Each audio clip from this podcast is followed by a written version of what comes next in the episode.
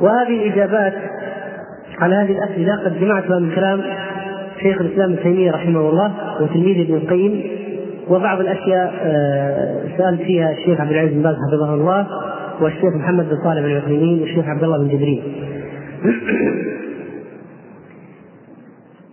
بعض الناس يحول بينهم وبين التوبة عدم معرفتهم بالأحكام.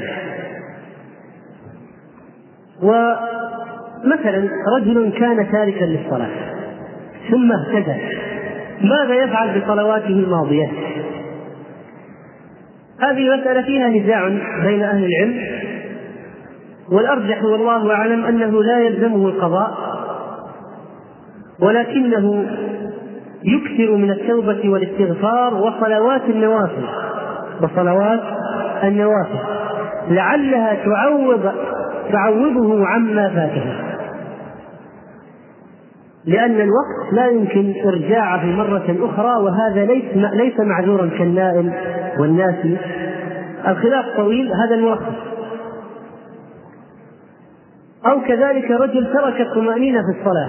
رجل صلاته كنقل الغراب. طيب الآن عرف تاب الله عرف أن الطمأنينة ركن. كيف يفعل؟ استدلالا بحديث المسيء صلاته أو صلاته لا يجب عليه أن يعيد وإنما يستأنف الآن الصلاة بطمأنينة. ورجل ترك الصيام. هذا الرجل إن كان تركه للصيام حاصل وهو يصلي. ولم يرتكب مكفرا. يعني ترك الصيام وهو لا يزال مسلم. فهذا عليه أن يقضيه الآن. الصيام الماضي الذي تركه. أما إذا كان أصلا كافر مستهزئ بالدين مرتد عن الإسلام خارج للصلاة بالكلية فهذا لا يؤمر بإعادة الصيام لأنه كان عند تركه للصيام كان كافرا. والرسول صلى الله عليه وسلم ما طلب من الصحابة الذين أسلموا أن يعيدوا الصيام الذي فاتهم مثلا. وكذلك الزكاة. لكن رجل يعني نضرب مثال بمسألة تحصل ويسأل عنها بعض النساء. تقول المرأة مثلا أنا عندما بلغت لم أخبر أحدا ببلوغي لأني خجلت ممن حولي وتظاهرت بالإفطار وأفطرت أقصد أفطرت حتى لا يحسوا بأنها قد بلغت لأنه أمر مخجل عندها. وما أعلمتهم وتركت الصيام. وبعد الآن مثلا سنوات طويلة تقول ماذا أفعل بصيامي الذي تركته؟ فالجواب أن توبتها إلى الله عز وجل تقضي بأن تصوم. بأن تصوم. هذه المرأة ما فاتها من الأيام في بداية بلوغها أو بعده. مثلا تركت الصيام سنتين. شهرين. فهذه تطرح من الشهرين من الرمضانين. تطرح منهما أيام حيضها لأن أصلا لا يجب عليها. أقصد تصوم. هذه الأيام الحيض اللي هي تقضيها أصلا كنا نؤمر بقضاء الصوم ولا نؤمر بقضاء الصلاة. تصوم أيام الحيض وغيرها يعني تصوم الشهر كامل الذي تركته. وإن كانت صامت بعضا وافطرت بعضا فإنها تصوم ما فاته منها. ولكن إذا أخرت ذلك الصيام حتى جاء رمضان الذي بعده ولما تقضه بعد فعليها بالإضافة إلى الصيام قضاء الصيام. آه إطعام مسكين عن كل يوم. يقول الشيخ عبد العزيز وهذه فتوى ستة من صحابة الرسول صلى الله عليه وسلم أن من أخر صيام رمضان حتى دخل رمضان الذي بعده فإن عليه بالإضافة إلى قضاء الصيام إطعام مسكين عن كل يوم أخره من رمضان هذا إلى الذي بعده. وقد يقول قال أنا مضى علي عشرين رمضان. وأنا ما صمت ثلاث أيام أو ما صمت رمضان كامل قبل ثلاثين سنة.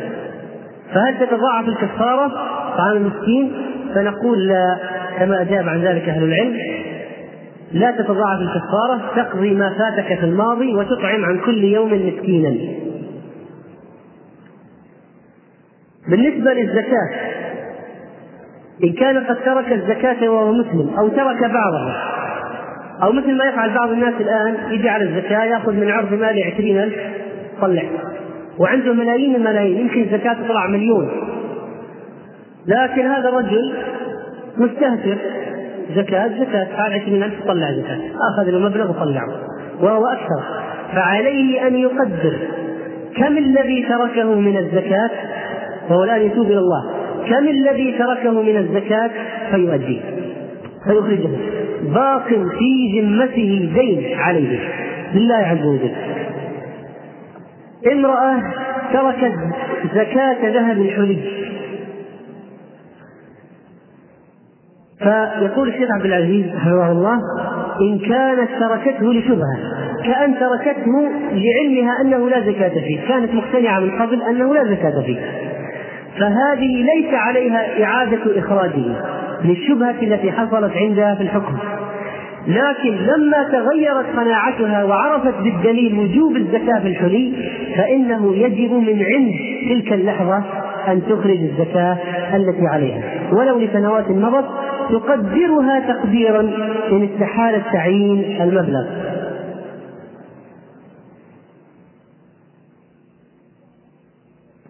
بالنسبة الآن يعني هذه بعض العبادات من جهة الله عز وجل. طيب بعض الناس الآن يتوبون وقد نشروا بين الناس أفكارا ضالة قعد رجل علماني أو رجل مخرف في العقيدة أو حامل لواء بدعة في ظل الناس أو رجل يكتب قصص لكنها ثم ضد الدين أو يؤلف الأشعار ينظم الأشعار الساقطة مثلا هذا الرجل إذا هداه الله عز وجل ماذا يفعل؟ يقول الله عز وجل إلا الذين تابوا وأصلحوا وبينوا. فلا تكفيه التوبة مجرد التوبة وإنما يجب أن يزيد عليها. تبرؤه مما فعل في الماضي. يعلن للناس الذين أعلن لهم الشرك والكفر والبدعة والفساد يعلن لهم أنه قد تاب منها وأنه بريء من كل ما كتب في الماضي.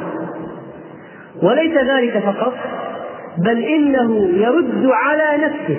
يعني يقول أنا قلت كذا وأحذركم إن كلامي كان خطأ ضد الدين أو إني آه، زللت فيه في النقطة الفلانية والفلانية والفلانية والرد عليها. إن كان قد أثار في كتبه شبهات. بعض الناس يألفون كتب فيها شبهات قطعا في الدين.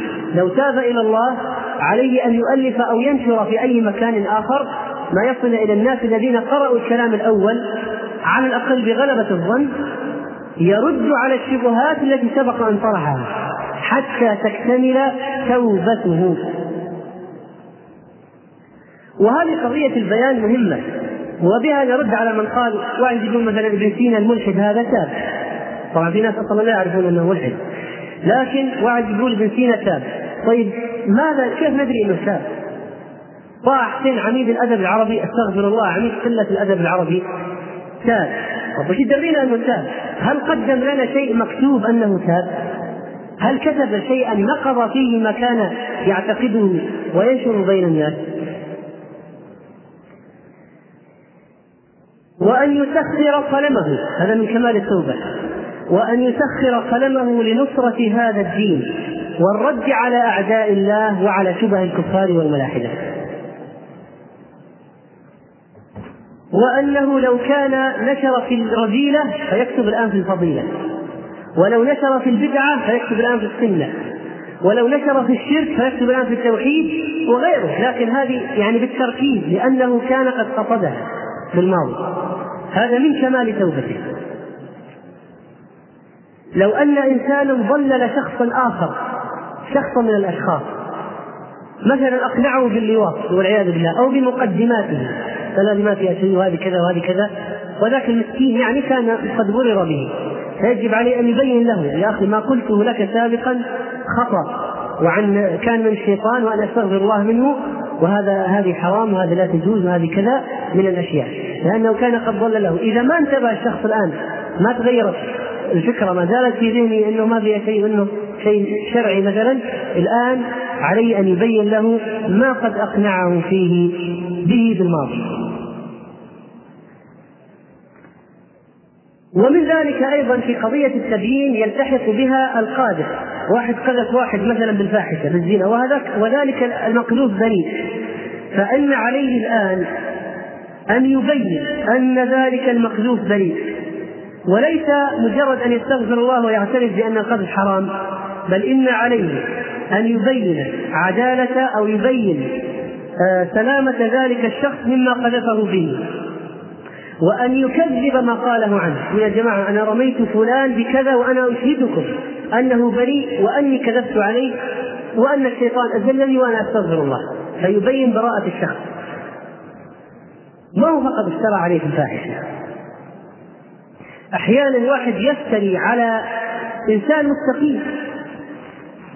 يفتري عليه افتراء يقول هذا يفرق صفوف المسلمين هذا صاحب بدعة. هذا أي تهمة من التهم الآن إذا أراد أن يتوب الله عليه يبين يقول لا يا جماعة أنا كنت قد رميته بأنه يفرق صدور المسلمين كلا إنه يجمعها. رميت أنه مبتدع كلا إنه صاحب سنة. كذا قلت أنه كذاب وأنه لا إنه صادق. أنا أو إني لا أعرف حاله أنا افتريت عليه. عليه أن يبين. لاحظوا هذه الأشياء قد يقع فيها طائفة. من الناس الذين ظاهرهم الاستقامة بل وحتى الدعوة إلى الله عليهم أن ينتبهوا إلى كيفية التوبة من هذه الأشياء. هذه قضية خطيرة وحساسة. وكذلك إذا كانت الذنب إذا كان في حق آدم مثل القذف الذي بدأنا به الآن أو الاتهام بأشياء باطلة سواء رجل اتهم امرأة أحيانا يتهم امرأة يقول فلانة فيها كذا فلانة كذا يرمون المحصنات الغافلات المؤمنات عليه أن يتوب إلى الله وأن يبين سلامة تلك المرأة من القذف الذي قذفها به. أو امرأة على رجل تبين سلامة الرجل. أو أن واحد شكك في الناس شكك في واحد بناء على ليس بناء على أشياء محسوسة واقعية. فعليه الآن أن يبين يا جماعة أنا شككت فيه وأنا ما أدري عنه. أنا شككت فيه عن هوى عن تسويل تسويل الشيطان. ولا أنا الحقيقة ما عندي ولا مستند لظن السوء. فإذا كانت السيئة في حق الآدمي فيجب على التائب أن يخرجها منه من نفسه بأدائها إلى المظلوم أو باستحلاله منها على الأقل بعد إعلامه بها. فإن كانت حقا ماليا أو جناية على بدنه فيجب عليه أن يتحلل من صاحب من من أخيه المسلم الذي ظلمه. لأن الرسول صلى الله عليه وسلم يقول في الحديث الصحيح من كان لأخيه عنده مظلمة من مال أو عرض فليتحلله اليوم قبل أن لا يكون دينار ولا درهم إلا الحسنات والسيئات. فإذا الآدميين حقوقهم إما في العرض أو في المال. إما في العرض أو في المال. فيجب عليه أن يتحلل منهم في أشياء تتعلق الآن بالعرض.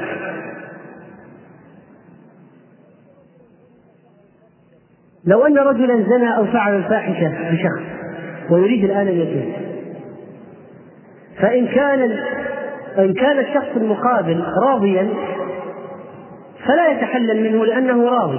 وتكفيه توبته فقط. أما إن كان مغصوبا فيجب عليه أن يتحلل منه بطريقة لا تؤدي إلى المفسدة. يعني أن واحد قد يقول أنا غصبت امرأة مثلا طيب أتحلل منها؟ يعني الآن أكلمها وأراسلها وأتحلل منها. قد أقع فيها. يعني نقول لا إذا كنت ستقع لا. لا تترك هذا الباب.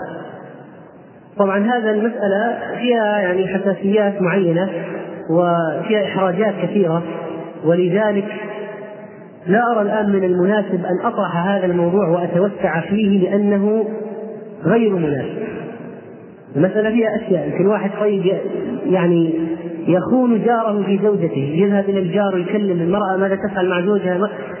هذه مشكلة المعاصي والفواحش. بعد ما هذا تعال رجع مشكلة كبيرة فعلا. ولذلك الذي عنده سؤال خاص في هذا الموضوع هذا الموضوع إن شاء الله لا يحتاجه كل الموجودين. فعليه أن يسأل أهل العلم عن هذه الجزئية في الموضوع. لأن هذه ستدور في الأذهان لا تزال تدور كيف أفعل؟ ماذا أقول؟ كيف أعمل؟ إنما أكتفي بما قلت يكفي التوبة بينه وبين الله. يتوب الله عز وجل ويستقيم. وأما إن كانت المعصية في غيبة أو نميمة يعني في العرض أيضا غيبة أو نميمة ف حصل أيضا خلاف بين أهل العلم في المسألة هل يجب عليه أن يخبره أم لا؟ وحتى لا نطيل القول الوسط كما ذكر شيخ الإسلام ابن القيم رحمه الله لا يشترط الإعلام بما ناله من عرضه وقذف من عرض لعرضه من قذف واغتياب بل يكفي توبته بينه وبين الله. وأن يذكر المغتاب والمقذوف في مواضع غيبته وقذفه بضد ما ذكره فيه من الغيبة من الغيبة. فيبدل بغيبته مدحا والثناء وثناء عليه وذكر لمحاسنه.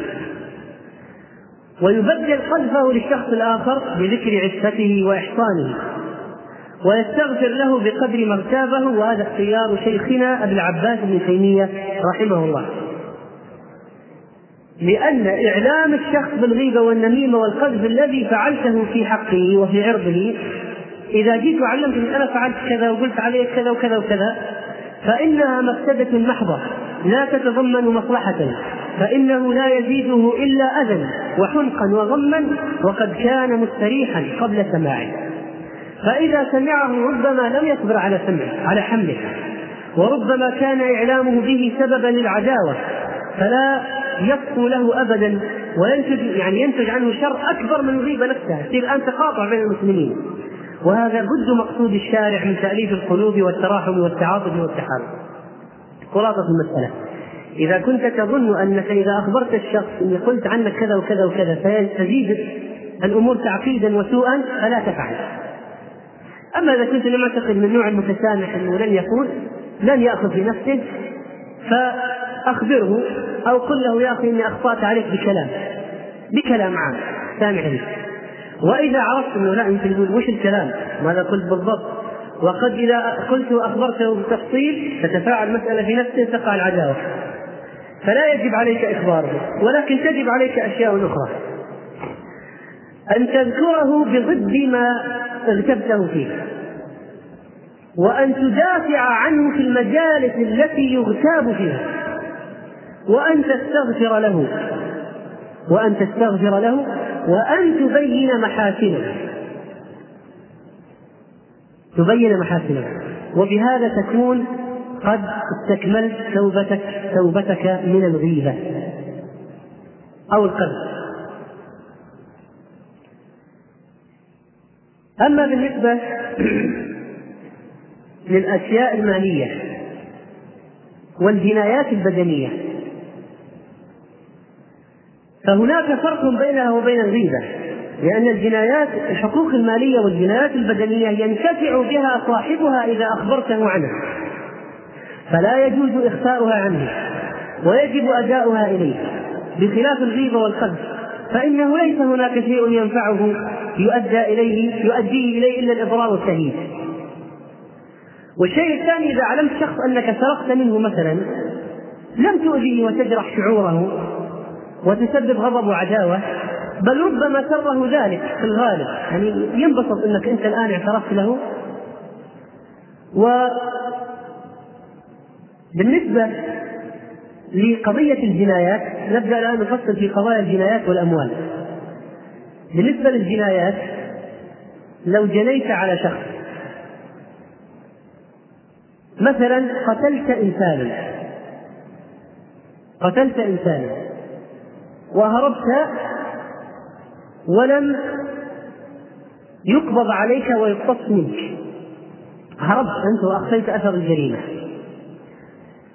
فالآن القاتل يتعلق عليه ثلاثة حقوق. حق لله وحق للقتيل وحق للورثة ورثة القتيل. ثلاثة حقوق. فأما حق الله فبالتوبة. إذا تبت إلى الله الآن قضي عنك حق الله. وأما بالنسبة للورثة فإنك يجب عليك أن تسلم نفسك إليهم لأن لهم حقا. وهم يستوفون حقهم منك. إما بالمال يأخذون منك المال الدية أو بالعفو مجانا يقول أخوك لوجه الله أو يقولون لا بد لنا من القصاص لا بد أن نقتص منك وتقتل أنت لأنك قتلت صاحبنا فلا بد حق الورثة لا يسقط إلا إذا سلم نفسه إليهم وهم الآن في الخيار إما أن يعفو عنه مجانا أو يأخذ منه مالا أو أن يطلب القصاص بقي حق من؟ حق من؟ ها؟ حق القتيل. حق القتيل كيف تقضيه؟ ما ينفع. ولذلك العلماء حصل مسألة بخلاف. الأوسط فيها أن الإنسان القاتل إذا تاب إلى الله توبة صادقة صحيحة فإن الله يتحمل عنه حق القتيل. ويعطي القتيل في الآخرة من الحسنات أو من العوض ما يعوضه عن حقه على القاتل إذا أخذ طبعا هذه رحمة الله عز وجل. واحد سرق ماذا عليه الآن؟ أن يرد المسروق. طيب. جاء وأخبر الشخص أنه قد سرق منه. قالوا هذا المال اللي أنا سرقته منك. طيب. لو كان المال قد تلف ما عنده الآن مال يعطيه إياه بدلا منه. واحد سرق وسرق وسرق وأتلفها وبذرها وفلت أفلس والآن كيف يبغى يتوب؟ أراد أن يتوب. فعليه أن يتحلل من المسروق منه. يذهب إليه. يقول يا فلان يا مديري يا رئيس الشركة أنا سرقت منك. يعني طبعا بأسلوب معين. يقول أنا مثلا الشيطان وكذا ونفسي الأمارة بالسوء أخذت منك أموال بغير علمك. تحللني. فإن حلله الحمد لله. إذا ما حلله تبقى هذه الأموال دين في ذمته يرجعها يعني إذا فتح الله عليه أغناه الله يعيدها إليه مع الأيام. قد يقول بعض الناس أنا أتحرج أنا عندي المسروق أو عندي المبلغ لكن أتحرج أن أرده المسروق منه. يعني يقول واحد مثلا من الناس سأل سؤال يقول أنا كنت أسرق من جيب أبي. وأنا الآن كبرت موظف عندي مال. لكن الصراحة صعب إني أروح لأبي وأقول يا أبي ترى أنا كنت كنت أسرق منك. ها؟ أو مثلا موظف في شركة يستحي أن يقول لمدير الشركة أنا قد سرقت من الشركة. فكيف هذا؟ فيقول أهل العلم لا يجب عليه الذهاب والمصارحة وإنما يرده إليهم بطريقة. حتى ما حتى لو ما علم مثلا يذهب إلى جيب ابيه فيضع فيه المبلغ الذي سرقه ولو أراد أن يضعه على مراحل حتى لا يكتشف الأب ممكن. أو مثلا يذهب إلى الشركة يقول يا جماعة إن فلانا واحد من الناس لا يريد ذكر اسمه وهو يعني نفسه يعني لا يريد ذكر اسمه قد سرق منكم مبلغ وأنا آه، يعني المبلغ هذا أنا الآن أرده بالنيابة عنه. أو أنا أرده الآن لكم أعطاني إياه لأرده إليكم فخذوه. أو أرسله بظرف مختوم أو أي شيء آخر بطريقة من الطرق أرجعه للشركة. طيب. هذا طيب. إذا كان لا يستطيع إحراج ما يستطيع أن يقول لهم سرقت منكم. فالمهم الآن هو إرجاع الحق لأصحابه. مثلا أو مثلا أصحاب الشركة ألف مساهم شركة مساهمة شلون يروح يدور على المساهمين يعتذر منهم واحد واحد؟ صعبة. فالمهم الآن يرجع المال المسروق إلى الشركة بطريقة من الطرق.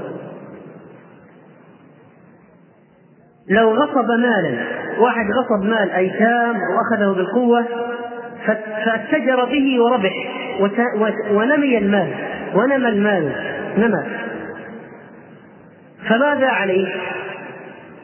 بعض العلماء يقولون النماء للمالك الأصلي وبعضهم يقولون النماء للمنمي السارق وبعضهم وهو القول الوسط يقول رأس المال المسروق يعني مبلغ المسروق الأصلي أو المغصوب الأصلي يرجع لصاحبه مع نصف الأرباح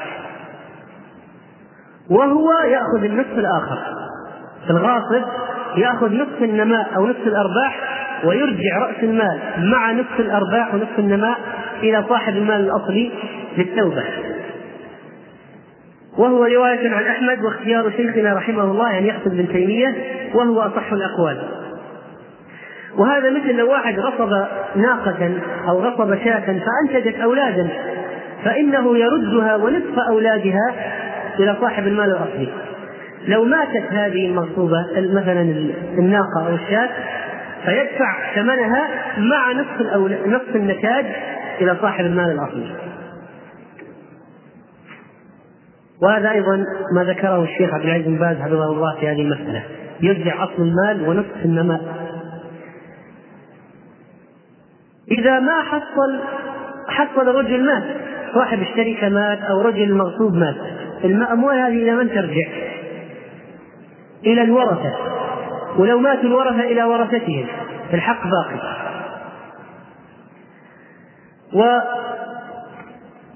ومن الفتاوي في هذه المسألة أو الفتاوى غل رجل من الغنيمة. جيش غزا واحد من الناس أخذ من الغنيمة قبل أن تجمع وتقسم. سرق من الغنيمة. ثم تاب. فجاء بما غله إلى أمير الجيش. فأبى أن يقبله منه أن يقبله منه. وقال كيف لي بإيصاله إلى الجيش؟ أمير الجيش قال هذه قصة حصلت أيام السلف. قال الأمير الجيش قال كيف آخذ منه وقد وزعنا الغنائم ولو أخذت الآن أوزعه. كيف أجمع الجيش مرة أخرى وقد تفرقوا وأوزع عليهم؟ وربما كان شيء لا يتوزع. فرفض أخذه. قال المال ما هي مسؤولية؟ رفض. فأتى هذا الشخص الذي غل أتى حجاج بن الشاعر فقال له هذا الشيخ يا هذا إن الله يعلم الجيش وأسماءهم وأنسابهم فادفع خمسه إلى صاحب الخمس وتصدق بالباقي عنه تصدق به وانويها انوي الصدقة هذه لأفراد الجيش. ففعل فلما أخبر معاوية قال لأن أكون أفتيتك بذلك أحب إلي من نصف ملكي يقول معاوية يعني من شدة ما أعجب أعجبه من الفتوى. وقال ابن القيم رحمه الله ولقد سئل شيخنا أبو العباس بن تيمية قدس الله روحه سأله شيخ فقال هربت من أستاذي وأنا صغير ما معنى أستاذي؟ ها؟ أستاذي أستاذي كانت تطلق مثلا على مالك العبيد أو صاحب العمل أو رئيس الخدم في الماضي من إطلاقاتها وأيضا تطلق على العالم الكبير ولذلك الشافعية عندهم أبو إسحاق أبو إسحاق الإسرائيلي يلقب بالأستاذ عند الشافعيه. طيب فقال هربت من أستاذي وأنا صغير إلى الآن لم أطلع له على خبر. أنا الآن هربت واحد عبد هرب من سيده. الآن بعد الآن كبر صار عمره 50 60 سنة يريد أن يتوب لكن ما وجد الرجل السيد بحث عنه فلم يجده كيف يتوب؟